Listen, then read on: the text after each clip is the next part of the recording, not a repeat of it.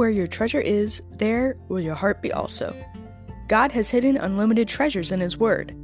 Every time we open it, we can discover a new treasure or admire an old one. What will we find today? Let's dig in. Here's Carla Early with Treasure Hunt in the Word.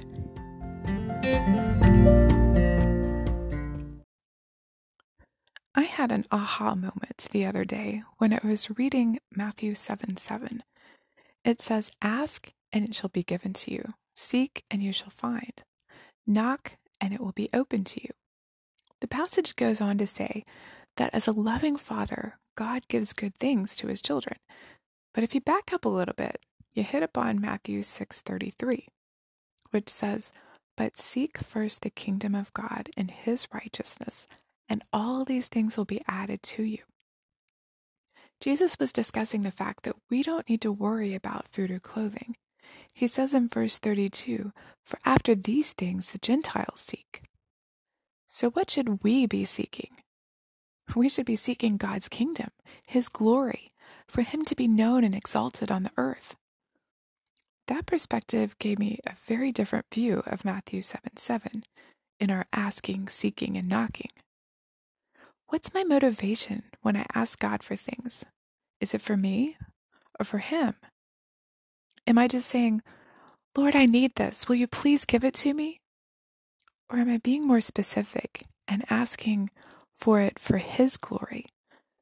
Am I asking, Lord, my car is about to fall apart. Would you provide me a more reliable car so that I can use it for your glory? Or maybe, Lord, my husband and I have a very strained relationship right now. My vision is for us to be able to serve you together. Could you help us improve our relationship and give us a way to glorify you together?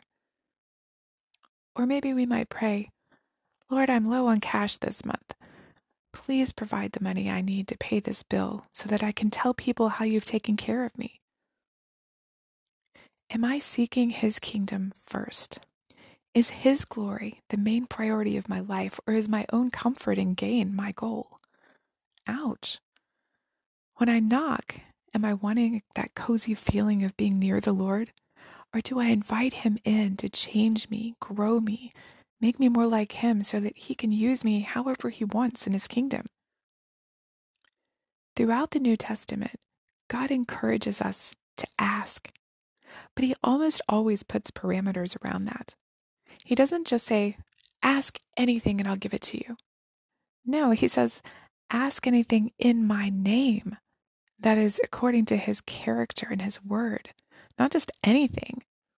He says, If you abide in me and my words abide in you, you will ask what you will and it will be done.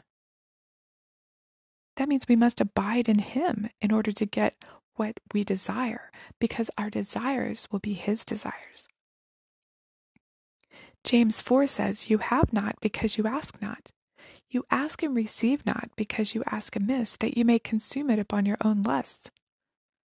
And then 1 John says, If we ask anything according to his will, he hears us, and we have the petitions that we desired of him. Hmm, has to be according to his will when we ask, seek, and knock. In fact, our asking, seeking, and knocking should look very different from the world's. Different perspectives, different goals, different motivations. I especially love the word seek. 1 Chronicles 16 10 and 11 says, Glory in his holy name. Let the heart of them rejoice that seeks the Lord. Seek the Lord in his strength. Seek his face continually.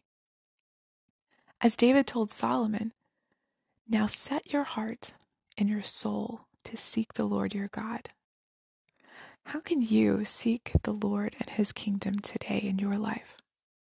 You can contact us at treasurehuntintheword at gmail.com.